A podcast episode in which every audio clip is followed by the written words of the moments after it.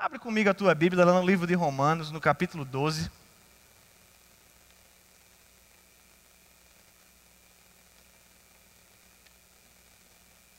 Quero ler com você a partir do verso 4.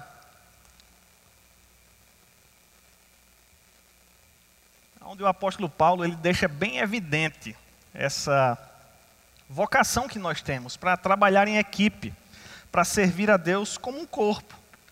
O verso 4 diz: Porque assim como num só corpo temos muito mem muitos membros, mas nem todos os membros têm a mesma função. Assim também nós, diga comigo, nós. Conquanto somos muitos, somos um só corpo em Cristo e membros uns dos outros, tendo, porém, diferentes dons, segundo a graça que nos foi dada. Se profecia, seja segundo a proporção da fé. Se ministério, dediquemo-nos ao ministério. O que ensina, esmere-se no fazê-lo. O que exorta, faça com dedicação. O que contribui, com liberalidade. E o que preside, com diligência. Quem exerce misericórdia, faça com alegria. Somos tantos e somos tão diferentes. Não sei se você parou para pensar, mas as nossas diferenças, elas não são uma falha ou um defeito de fabricação. As nossas diferenças, por outro lado, como o apóstolo Paulo afirma claramente no verso 6, elas são provenientes da graça de Deus sobre cada um de nós. Então foi a própria graça, essa maravilhosa graça a respeito da qual cantamos agora há pouco, que nos fez diferentes. Para que naquilo que eu sou bom, eu possa te ajudar, mas para que você possa me fortalecer também naquilo que você é bom. E para que juntos, diga comigo juntos, nós possamos fazer aquilo que Deus espera de nós. Agora, queridos, é interessante que essas diferenças, às vezes elas podem fazer surgir à superfície certos sentimentos. E as diferenças, elas acabam possibilitando também aquilo que nós chamamos de comparação. Porque não se compara aquilo que é igual. Você concorda comigo? Para que a gente possa comparar, é preciso mesmo haver uma diferença. Agora, não foi pensando em nos compararmos que Deus atribuiu cada um de nós uma qualidade específica. Tem muito espaço na floresta, queridos, para que nós possamos fazer aquilo que Deus nos confiou. Nós todos estamos correndo, mas cada um de nós tem uma raia, e eu não preciso invadir a sua raia, nem você a minha, nós vamos correr juntos e vamos chegar realizando aquilo que Deus espera de nós.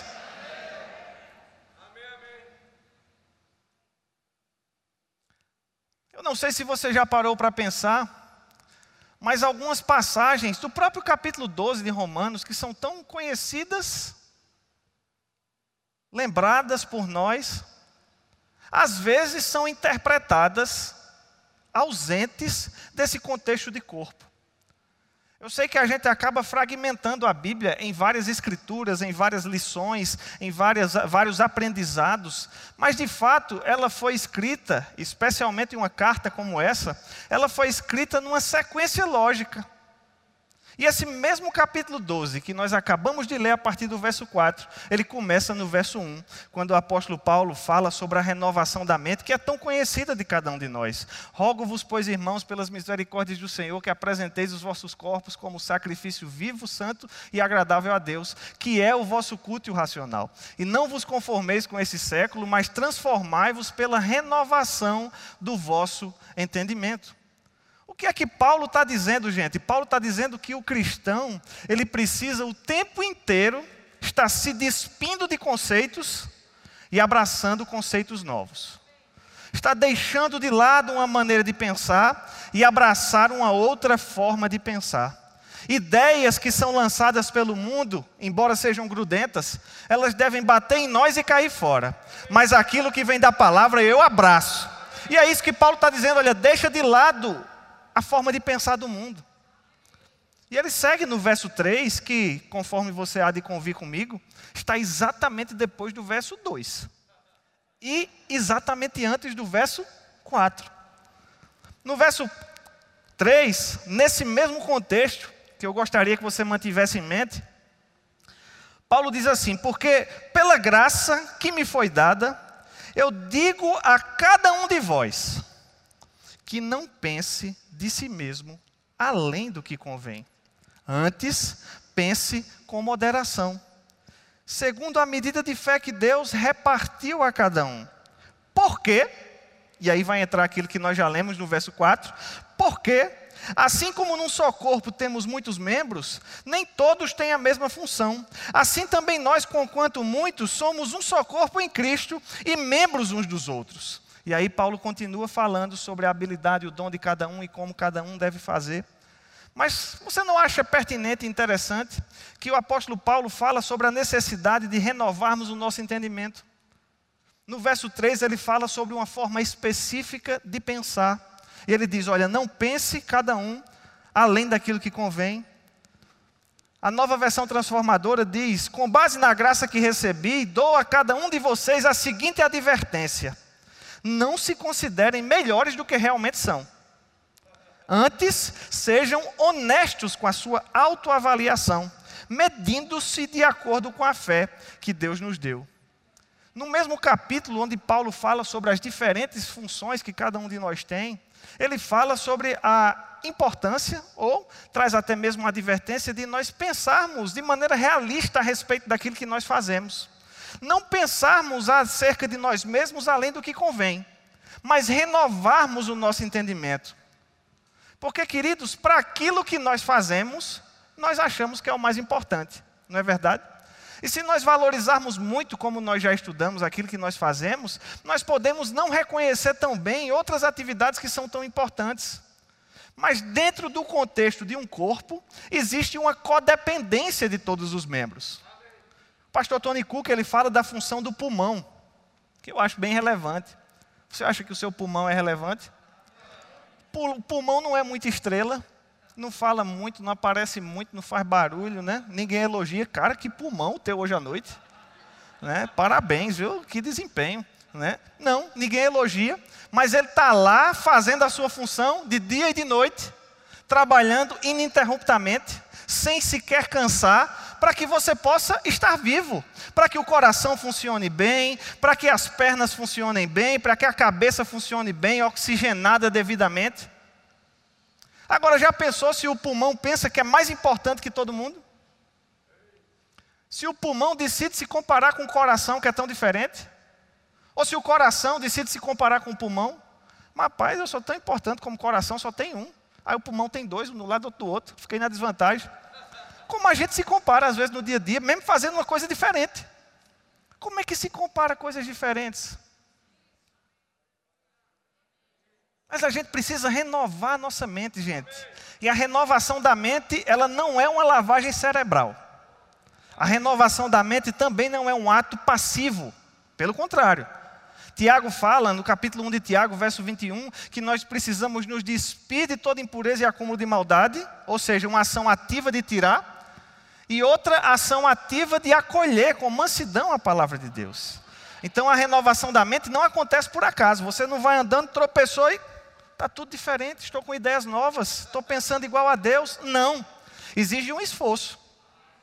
E lembra que em Romanos nós estamos vendo que esse contexto de renovação da mente foi trazido sobre essa comparação com o corpo e também com a necessidade de cada um entender a sua função e desempenhá-la bem. Agora, comparar a si mesmo, entrar nessa pilha de pensar mais do que convém, ou de achar que é melhor do que o que realmente é. Perceba, eu não estou dizendo de achar que é melhor quando é pior, porque não tem ninguém pior, todo mundo é bom, todo mundo é melhor, mas às vezes a gente acha que é um pouco mais. Né? Pode abrir a porta, queridos, para aquilo que eu vou chamar nessa noite de disputa de crédito. Diga comigo, disputa de crédito. A gente vai se familiarizar com alguns conceitos daqui para o fim, né? mas eu gosto sempre de lembrar que Guto ele frequentemente nos ensina e nos ajuda. E ele gosta de uma frase de um ex-presidente norte-americano, o Harry Truman, né, que governou os Estados Unidos ali na década de 40. Ele disse: "É maravilhoso o que se pode realizar quando não estamos nos importando com quem vai levar o crédito." Que se torna, você há de convir, um verdadeiro desafio nos dias de hoje. Porque nós vivemos numa sociedade onde essa disputa é muito acirrada. Nós vivemos num ambiente de muita vaidade, onde as pessoas elas veem os melhores momentos das outras pessoas nas redes sociais e querem comparar o melhor momento do outro com o seu vale. Porque ninguém posta foto de problema. Se postar foto de um restaurante, pode ir atrás que o prato é gostoso. Mas aí você vê o povo bonito, bem vestido, num restaurante, sorrindo, ninguém posta foto chorando. Já viu foto chorando no Instagram? Não vi, é só sorrisos. E aí você olha para si mesmo e pensa: meu Deus, estou longe disso. Começa a se comparar. E aí, dentro desse contexto do serviço cristão, isso pode, queridos, abrir uma porta. Mas, rapaz, será que fulano está levando todo o crédito? Eu me esforçando tanto aqui, rapaz, ralando que só, e ninguém me vê, ninguém me olha, ninguém me reconhece. E eu costumo pensar que essa tentação de lidar com essa disputa de crédito, ela é uma tentação de trato sucessivo. Diga comigo, trato sucessivo. Eu não sei se você é familiarizado com essa expressão, mas existem no direito obrigações que são consideradas de trato sucessivo. Que é isso, Tiago, pelo amor de Deus? É aquela obrigação que acontece de tempos em tempos. Você paga o aluguel de janeiro, mas em fevereiro tem aluguel. Em março chega aluguel. Em abril chega aluguel. Então você precisa estar sempre lidando. Essa tentação é assim. Resolveu a parada hoje, mas amanhã ela chega de novo. Porque você olha para alguém e parece que alguém está dando mais certo do que você, embora você esteja ralando mais. Rapaz, como é que pode? Diga comigo, como é que pode? E essa necessidade, queridos, de receber o crédito, ela pode nos direcionar para um abismo a ponto de comprometer a lealdade que nós precisamos cultivar uns com os outros e com aqueles que estão investidos em posição de liderança sobre nós. Lealdade é um traço de caráter daquele que é inspirado por respeito e fidelidade. Lealdade é um compromisso inabalável, diga comigo, inabalável, que se manifesta à pessoa, à causa ou a ideal, ao ideal a que se deve fidelidade. Estava meditando um pouco sobre esses conceitos de lealdade, e lealdade, gente, é uma coisa interna. Lealdade nem é um compromisso com a outra pessoa. Lealdade é um compromisso seu mesmo com Deus, que acaba refletindo na sua liderança. Mas nós não somos leais por aquilo que se faz a nós, por aquilo que se fez ou por aquilo que se pode fazer. Nós somos e devemos ser leais por aquilo que nós somos. Porque Deus nos fez assim.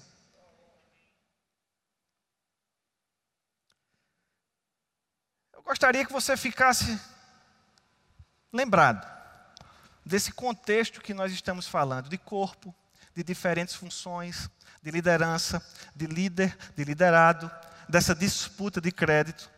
E queria ler com você 2 Samuel capítulo 15. Vai para lá comigo, por gentileza.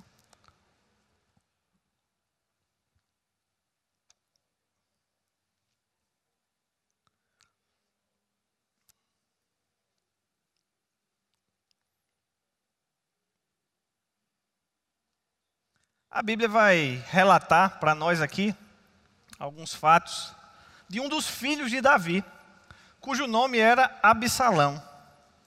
E o verso, 15, o verso 1, capítulo 15, verso 1, começa dizendo assim: que depois disso Absalão fez aparelhar para si um carro e cavalos e 50 homens que fossem adiante dele. Olha o visual, vai imaginando aí o visual dessa caravana. Levantava-se Absalão pela manhã e parava à entrada da porta. E a todo homem que tinha alguma demanda para vir ao juízo do rei, chamava Absalão e dizia: De que cidade és tu? Ele respondia: De tal cidade, de tal tribo de Israel é teu servo. Então Absalão dizia: Olha, a tua causa é boa, é reta, mas você não tem ninguém que te ouça da parte do rei. Dizia mais ainda Absalão: Ah, quem me dera ser juiz aqui na terra, para que viesse a mim todo homem que tivesse demanda ou questão, e para que eu lhe fizesse justiça. Também, quando alguém se chegava para inclinar-se diante dele, ele estendia a mão, pegava e beijava. Olha que cortesia. Desta maneira, Absalão fazia a todo o Israel que vinha para juízo do rei, e assim ele furtava o coração dos homens de Israel. Não sei se você já tinha visto essa tipificação criminal, mas aqui a gente vê o furto de coração. Absalão se interpunha entre as pessoas que estavam se deslocando, ele se colocava no caminho delas, e ele dizia: Rapaz, qual é a sua causa? De onde você é? Demonstrava se importar, beijava. Quando a pessoa ia reconhecer a realeza, filho do rei, ele dizia: Não, peraí, deixa que eu lhe dou um beijo. Ah, se eu fosse juiz. Se eu fosse juiz, eu ia resolver a parada. E eu sei que a gente recrimina com muita facilidade esse comportamento de Absalão.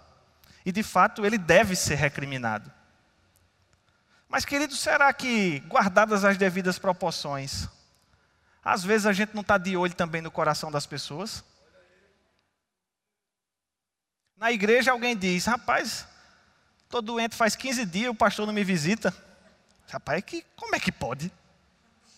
Ah, se eu fosse pastor dessa igreja, essa agenda de visitação ia ser correta. Porque não pode alguém padecendo de enfermidade ficar desassistido. Deixa eu lhe dar um beijo aqui. E a gente vai pensando que está acumulando um crédito. Que vai se somando, se somando, se somando, a ponto de furtar o coração das pessoas e roubá-las da devoção e serviço às suas lideranças. A Bíblia vai continuar falando de Absalão, e você sabe, isso aqui vai resultar num motim, numa revolta, a revolta de Absalão. Ele passou quatro anos fazendo isso, e Absalão chegou até mesmo a usurpar o trono do seu pai Davi, simplesmente trabalhando num sistema de crédito, para ganhar aos poucos o coração das pessoas. A lealdade das pessoas, elas foi se deslocando de Davi e foi se posicionando em Absalão. Não por causa de um comportamento de Davi, e nem necessariamente por causa de um comportamento das pessoas, mas muitas vezes por causa desse assédio de Absalão. Diga comigo, lealdade. É uma palavra forte. Mas estudando um pouco aqui a vida de Davi, a gente vê também outros exemplos de pessoas que tiveram comportamentos opostos. Se no momento, no capítulo 15, nós vemos o furto de coração, no capítulo 11 e 12, a gente poderia ver aquilo que pode se denominar de resguardo de coração. Vai, vai comigo no capítulo 11, volta uns folhinhas aí.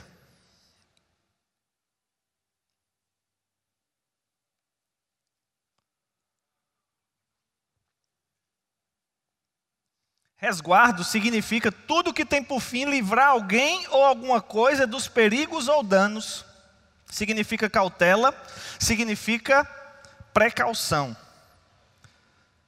E no capítulo 11 de 2 Samuel, a Bíblia diz que decorrido um ano, no tempo que os reis costumavam sair para a guerra, enviou Davi a Joabe e seus servos, e com ele a todo Israel que destruíram os filhos de Amon e sitiaram Rabá. Porém, Davi ficou em Jerusalém.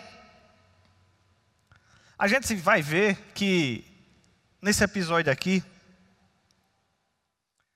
Davi acaba cometendo um adultério. Ele não foi para a guerra, a equipe foi. Joabe, seu comandante, estava capitaneando.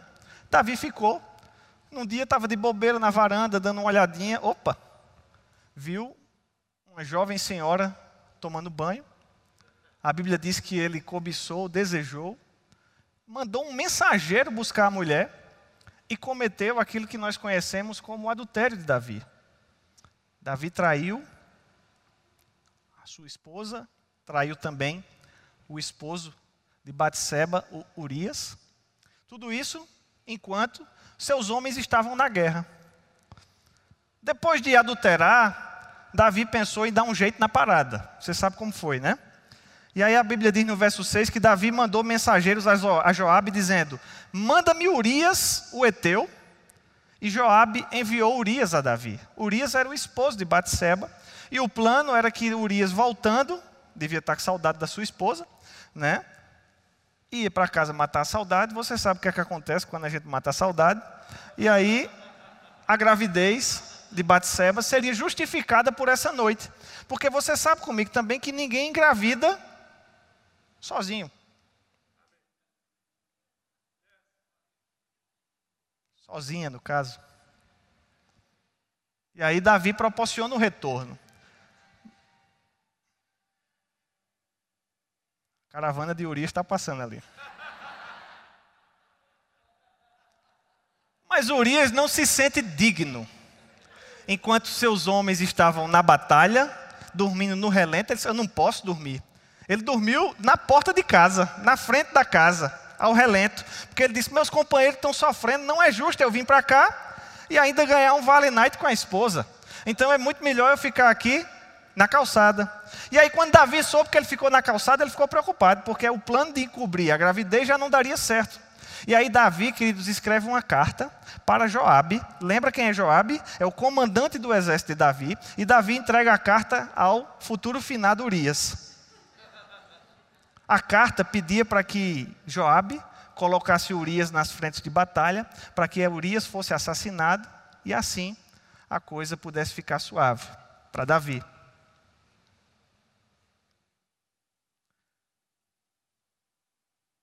Imagina que Joabe, ele lê essa carta, porque a carta foi para ele.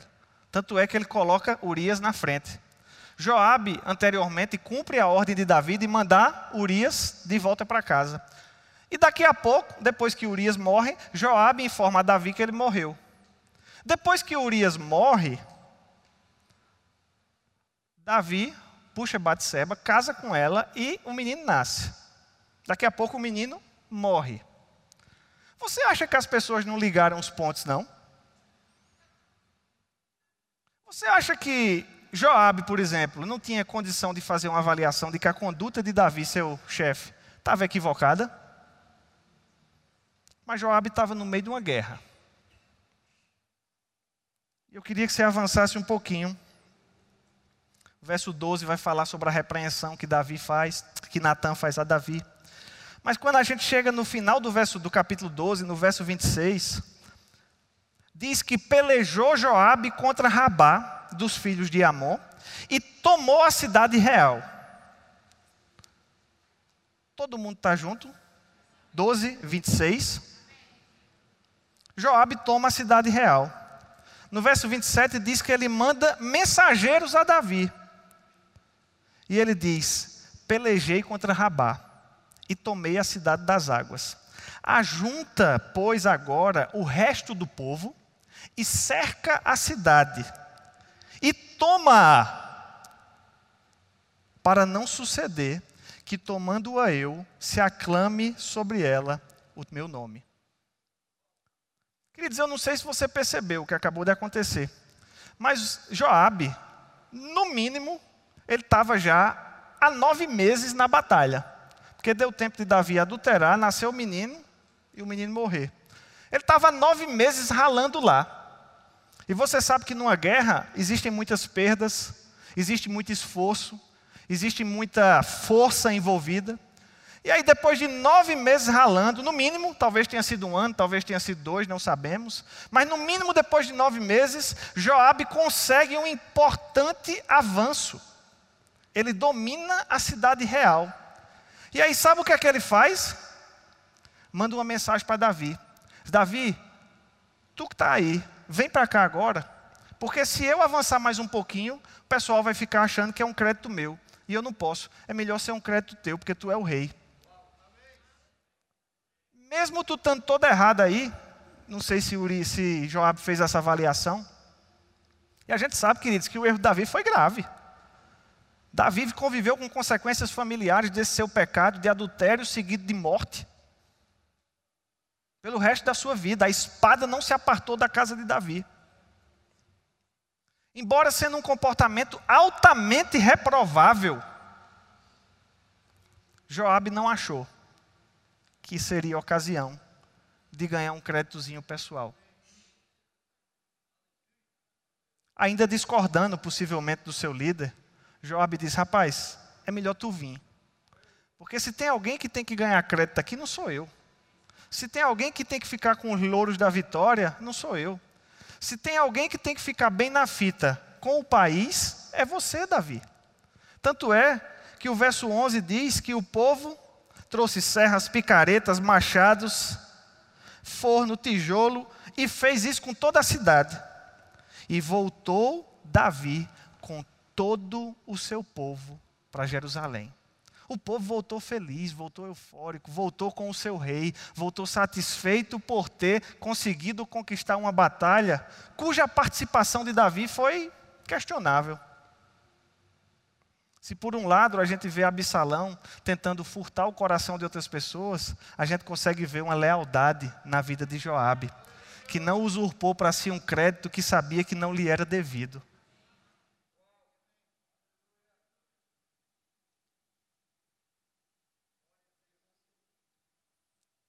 Para vocês, queridos, que estão sendo licenciados hoje, ordenados, alguém está acreditando em você.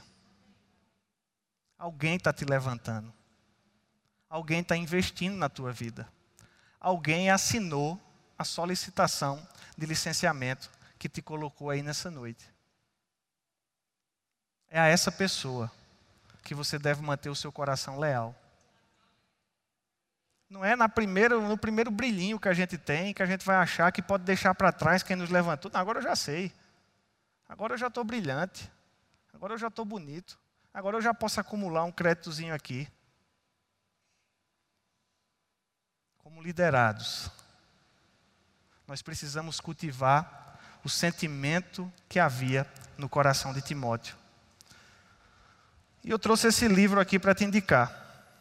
Para vocês, eu gostaria de sugerir que fosse uma leitura quase que obrigatória. Sei que vocês já devem ter lido, pelo menos espero. Mas seria muito bom, depois do licenciamento e da ordenação, voltar a ler com o contexto de licença e ordenação. É uma leitura válida para cada um de nós. Porque Paulo diz em Filipenses capítulo 2, verso 19, ele diz: Espero, porém, no Senhor Jesus mandar-vos Timóteo o mais breve possível, a fim de que eu me sinta também animado, tendo conhecimento da vossa situação. Porque a ninguém tenho de igual sentimento que, sinceramente, cuide dos vossos interesses, pois todos buscam o que é propriamente seu e não o que é de Cristo. Mas vós conheceis o seu caráter aprovado pois serviu ao Evangelho junto comigo, como um filho serve ao Pai. A gente tem nessa noite o retrato de Absalão, para nos inspirar a nunca correr para esse lugar, a nunca nos interpor para absorver o coração das pessoas. A gente tem o relato de Joabe, que transferiu tudo aquilo que poderia ser uma glória sua para a liderança que havia acreditado nele. E a gente tem aqui o retrato de Timóteo, que serve a Paulo como um filho serve ao pai. Deus espera de nós, queridos, como ministros, um coração leal. Deus nos levantou através de pessoas que acreditaram em nós. E eu sei que nós vamos ficar muito bons, mas a nossa excelência, o nosso crescimento, o nosso avanço, a nossa habilidade, a nossa eventual capacidade, a nossa eloquência, o nosso sucesso, nada disso pode ser motivo para que a lealdade que o ministério requer seja fragilizada nos nossos corações. Ministério é lugar de pessoas leais. Amém? Que Deus os abençoe.